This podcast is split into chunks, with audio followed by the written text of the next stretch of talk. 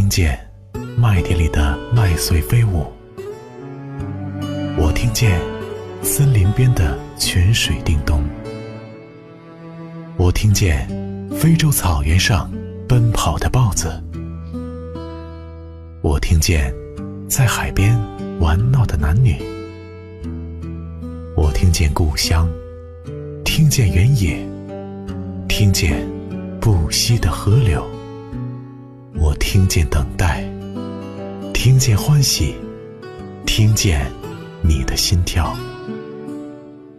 可是我风尘仆仆归来，要带着怎样的心去生活，才会不显得疲惫？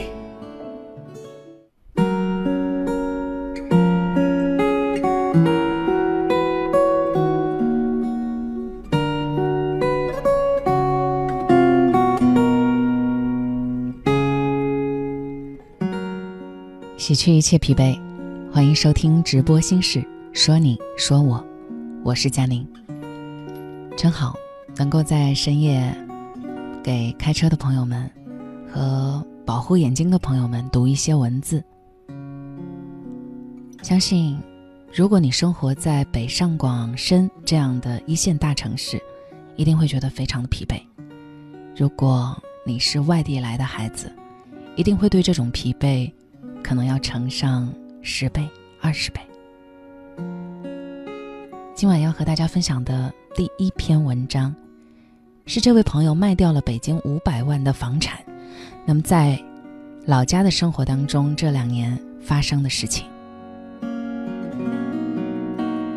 相信很多人都曾有和我一样的想法，把北上广深的房产卖了。拿着数百万的巨款，然后再去三四线城市，甚至是到农村买个房子，做一个世外之人，潇洒悠然的度过余生。然而，这只是绝大多数人想想而已，并不敢真正的付诸于行动。但我可不一样，我可是个例外，因为我是个特别有魄力的人。先说说自己吧。我在大学毕业以后，在北京的一家国企工作多年，并且非常幸运的拿到了北京的户口。二零零五年，看到有朋友开始买房，于是我也鬼使神差的在北京西南三环买了一套商品房。当时房价是四千多一平米，我买了一套一百一十六平米的三居，房价高达四十多万呢。这在当时对我来说是一个遥不可及的天文数字，因为我的工资也不过是四千块钱。但我说过，我是个有魄力的人嘛，所以我拿着家里的资助和自己多年攒下的几万块钱，付了十五万，然后贷款了二十五万，十年期，就这样稀里糊涂的买了下来。于是呢，五年以后我还清了房贷。呃，十年后的。应该是二零一六年初，我以四百九十五万的价格就把房子给卖了。当时卖房呢，原因有那么几个：第一是当时工作上也不是很如意；第二是家里年迈的老人身体不太好，需要我回家去照顾他；第三呢是老家的亲戚、啊朋友都各种劝说；至于第四，也是最重要的一点。当时我判断啊，北京的房价已经到顶，随时可能崩盘，所以我就以惊人的魄力把这个房子给卖了。同时呢，我也辞了北京的工作。你想想，我手握五百万的巨款，像打完胜仗的将军一样凯旋，回到生我养我的老家，一个十八线农村。于是我花了三十多万，迅速把自家的那个破房子推倒，重新盖了一个三层的小洋楼。给我爸妈住，我自己又花了四十多万，在市中心买了一套一百二十平的大三居，加上装修、买车，还有借给亲戚朋友、父母兄弟姐妹的赞助费，嗯，那时候手里还剩个三百来万吧，我就分别存了定期和很流行的那个什么某某宝，还买了理财和保险，坐收利息，就这样。我梦想中的赛神仙的日子终于来了。我帮老人治好了病，参加各种朋友 party，各种胡吃海塞，还去视察了一下别的国家，就这样快乐的度过了大半年的时间。我跟你讲，我这半年真的很快乐，毫无压力。时间一晃，一年就过去了。到了二零一六年底的时候，我一看，我当时卖出北京的房子已经涨到了八百七十万，涨了近四百万。说实话，这个消息让我觉得有一些不爽。这前后里头差了差不多三百万呢。伴随着心态的变化，其实我也开始对自己的生活多了几分厌倦。北京的朋友圈逐渐的消失了。身边的朋友虽然多，但我总感觉缺少了一些什么。我似乎融入不了这种天天打麻将，还有说话跟吵架一样高分贝，一下雨就满脚泥泞。一进村儿就充满着各种肥料气息的这种生活，我慢慢发现不对呀，这根本不是我想象中的神仙过的生活呀。你说啊，我去镇上最大的超市买点东西，发现无论什么都比北京贵，一瓶两升的大可乐，一般都在八到九块钱，而在北京呢，我记得我家楼下超市也就五块多一瓶，贵的时候不过是六块钱。最让我无法容忍的是，贵也就算了，但买到的东西一不留神就是山寨货，比如什么欧欧糖，还有飘柔洗发水，那个飘是水上漂的飘，美的电风扇，这个地是大地的地，还有旺好牛奶，这是什么东东啊？然后我就想去上班，我才发现这里根本真的找不到适合我的企业，你明白吗？甚至在这里根本就没有互联网行业。那我历尽千辛万苦，终于找到了一份跟互联网沾边的工作。我进公司做了几天才知道，哦，原来我这份新的工作是做网管。这不开玩笑吗？我一个高级架构工程师，拿着两千块的工资也就算了，还要做网管，还要让我修电脑。我们这里市区最繁华的地方，也就相当于北京的城乡结合部，甚至可能还要差一些哈。比如说，我想约朋友去咖啡厅坐坐，抱歉没有；想去吃个什么海底捞啊、绿茶呀、呷哺呷哺啊，对不起没有。就连想去吃一次垃圾食品，比如说肯德基和麦当劳，哎，这个倒是有哈，只不过名字是二合一的，叫麦肯基。你可以想象一个在北京生活了十多年的外地人，回到自己家乡以后，各种不适应的那种窘态吗？哎呦，就是这样混混沌沌的。虽然我身揣三百万的巨款，虽然利息都足够我们一家人疯狂的花销，但我觉得自己废了。我在这儿，我看不到未来。我的未来也许就是这样拿着钱，然后就这样。等死！你要知道，一个人的精神垮了，万事都变得不顺。后来呢，家里老人的病情再一次的加重，治疗抢救先后花了几十万，但最终还是没有抢救过来。在处理完一切后事以后，我再一次以我的魄力做了一个非常大胆的决定，杀回北京。北京这一座城市。让无数北漂一族痛并快乐着。三分之一的工资交给了房东，紧张的工作压得人透不过气。从地铁上小跑着的人群可以感受到这里生活节奏的快速。但是说起在北京工作，相信大多数人的心里还是带着几分自豪的。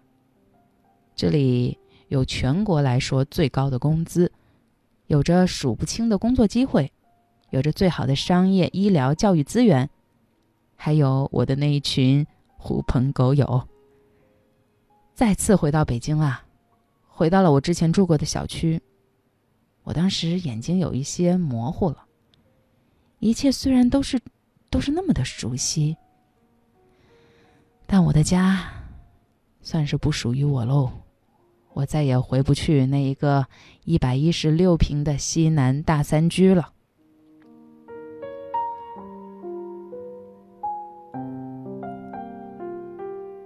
这个时候，我了解了一下，与我当初户型相同的房价，已经是九百多万了。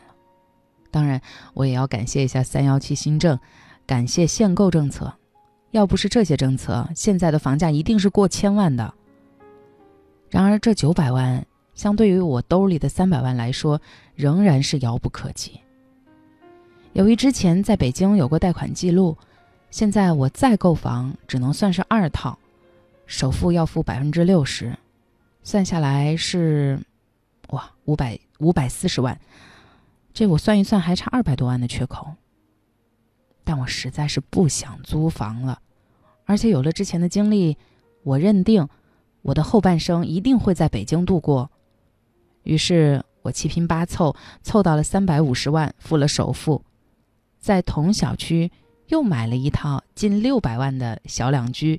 七十多平，装修，各种手续，三个多月以后，我终于搬进了新家。虽然比之前要小了一些，但我觉得很踏实，也很满足。很幸运，我两年前离开的那家公司，经过同事的推荐，又一次的收留了我。我的工作回来了，我的朋友圈回来了，我的生活也回来了。我的呷哺呷哺，我的绿茶，我的麦当劳，我的肯德基，我终于又恢复了两年前的生活。现在，就连老板冲我发脾气、臭骂我时候的那个样子，我都觉得他是那么帅，真的，一点不夸张。如今啊，我最大的梦想就是努力工作，争取在我退休以前，把房子换回同小区的那一套。一百一十六平米的大三居，你说有可能吗？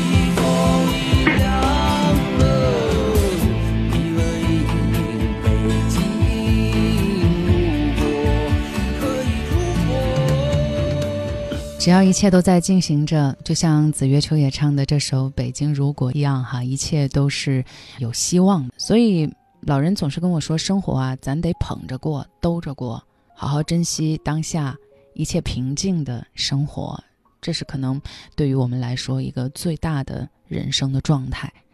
刚才呢，和大家分享了，就是我们一直叫嚣着要逃离北上广，但真有那么一位人，非常有魄力。呃，说离开北京就离开了，说回来又回来了，这是他的一点感触。我作为一个外乡人，我在北京，我真的也觉得非常的疲惫，非常的累。但是可惜我没有这样的魄力哈。其实我还搜集了一些，嗯，逃离了北上广深的几个故事，我们节选几个来看一看。首先，第一个是来自河南的石头，啊，他是一位河南人，大学毕业以后呢，在北京工作，妻子就在河南老家生活。虽然现在北京到河南交通是非常的便利，然而有的时候迫于工作应酬和买票的压力，也并不是那种想回去就能回去的。后来呢，儿子出生了，快两岁了还不会叫爸爸，这可愁坏了石头。今年石头啊，他就做了一个非常重要的决定，要离开北京，回河南工作。反正北京也待三年了，再待下去也没有什么意思。最主要的原因呢，还是不能跟经常跟妻子啊、儿子团聚，回去只为了和亲人团聚。他说，手里再多的工资也比不上亲人的微笑。啊，这是石头的故事。还有，江西的小李，他在上海工作了三年多，当初怀着满腔的热情来到梦寐以求的东方明珠城市，盼着有朝一日能够融入这样的一个大都市。无奈现实却非常的残酷，小李每个月的工资七千多块钱，看上去还挺多的哈。但是你看，扣除了五险一金，到手只有五千多，就这些还要寄给家乡的父母两千块，然后每个月刨开房租一千五百块，能够用的也就剩下一千五百块了。再除去每月的交通费四百块，一日三餐每天五十块钱不过分吧？这样还不带应酬，剩下的就不到区区一千块钱了。经过了几年的打拼，小李终于厌倦了这种生活，准备年初就离开上海，回家帮爸爸照看坚果铺子去了。用他老爹的话说，就是：“ 你看，卖煎饼的都比你挣得多，嗯，孩子还是回来跟我卖坚果子吧。”于是他就决定要回去了。还有，我们再来看来自长春的小北。小北今年也打算带着妻子和女儿离开北京，回长春老家了。这是因为女儿今年要中考了，可是因为不是北京户口，成绩优异的女儿没法在北京参加中考。虽然今年已经开始实行了这个北京实行了居住证制度，但是要求还是很严苛的，远水也解不了近渴呀。有朋友劝他直接让女儿回家上学，夫妻俩留在北京赚钱多好，但他们俩都觉得这是女儿成长的一个非常重要的阶段，作为父母一定要在身边陪伴。钱的话，在老家也能挣着嘛。好，再来看豆豆，豆豆呢是去年从深圳，呃一所大学毕业，当时留在了深圳找工作，怎奈九零后的豆豆心高气盛。半年就换了三份工作，对于现在的工作也还是觉得不喜欢，也不适合自己。豆豆爸妈就劝豆豆还是回老家长沙考公务员吧，工作稳定还离家近。虽然赚的不多吧，但是家里也不缺那几个钱，又何必留在异乡苦耗呢？还有小虎，本来打算和女朋友结婚，当见了未来的丈母娘，丈母娘第一句话就是。有房吗？小虎当时听了特别不爽，不过后来自己一想啊，也是有道理的。女朋友家条件比自己好，怎么会舍得让闺女儿跟着自己租房住呢？可是广州这边的房价也不低呀，自己现在每个月六千块，要在广州买套房子的话，每个月还房贷会有一些吃力。后来呢，小虎跟父母商量，不行的话就在老家南昌买房吧。反正女朋友也是江西人，最后跟丈母娘好说歹说，终于同意了。但是呢，有一个附加的条件，产权证上必须加上女方的名字。这样的故事有很多很多。那其实不论是我今天念的第一个故事。就是从北京卖了房子，杀回老家，待了两年，觉得不适应，又回北京，打算一辈子在北京待着。还是刚才我念的这几个故事当中的主人翁，呃，决定离开，北上广深，回到自己的老家。每一个人的情况不同，啊，每一个人的选择，呃，都应该是不尽相同的。在这里呢，嘉宁不发表任何的意见。我觉得人生最重要的一件事情，就是以你自己舒服的一个状态、快乐的一个状态去追求，这才是衡量在哪里生活的一个标准。不论是在北京、上海、广州、深圳，你愿意去打拼，你愿意过这样的生活，愿意为他付出代价，你觉得这样值，那你就这样选择。那不然回老家也是一个很好的选择，毕竟。我们离家远了，还真的是非常的想家，想爹妈。这就是今天的直播心事，我是佳宁。很多故事呢，也是来自于网络。如果你有故事，可以发送你的故事文字到三七七零六四六幺五 at qq 点 com。明晚见。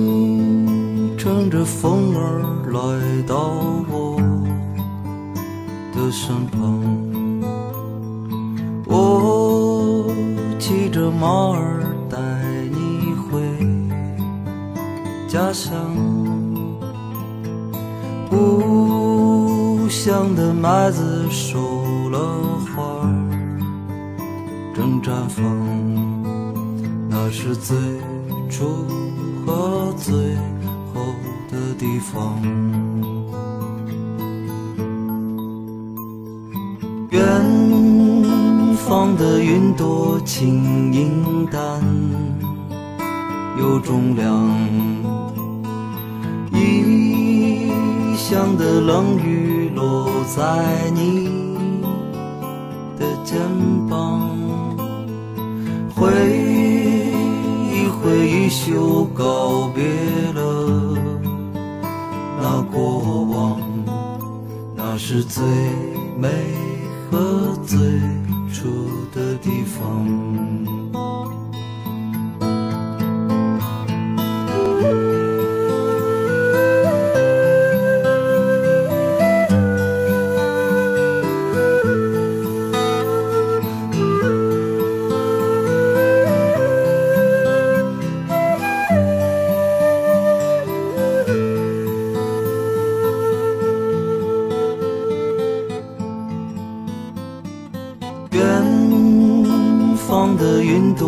轻盈淡有重量异乡的冷雨落在你的肩膀挥一挥衣袖告别了那过往那是最美。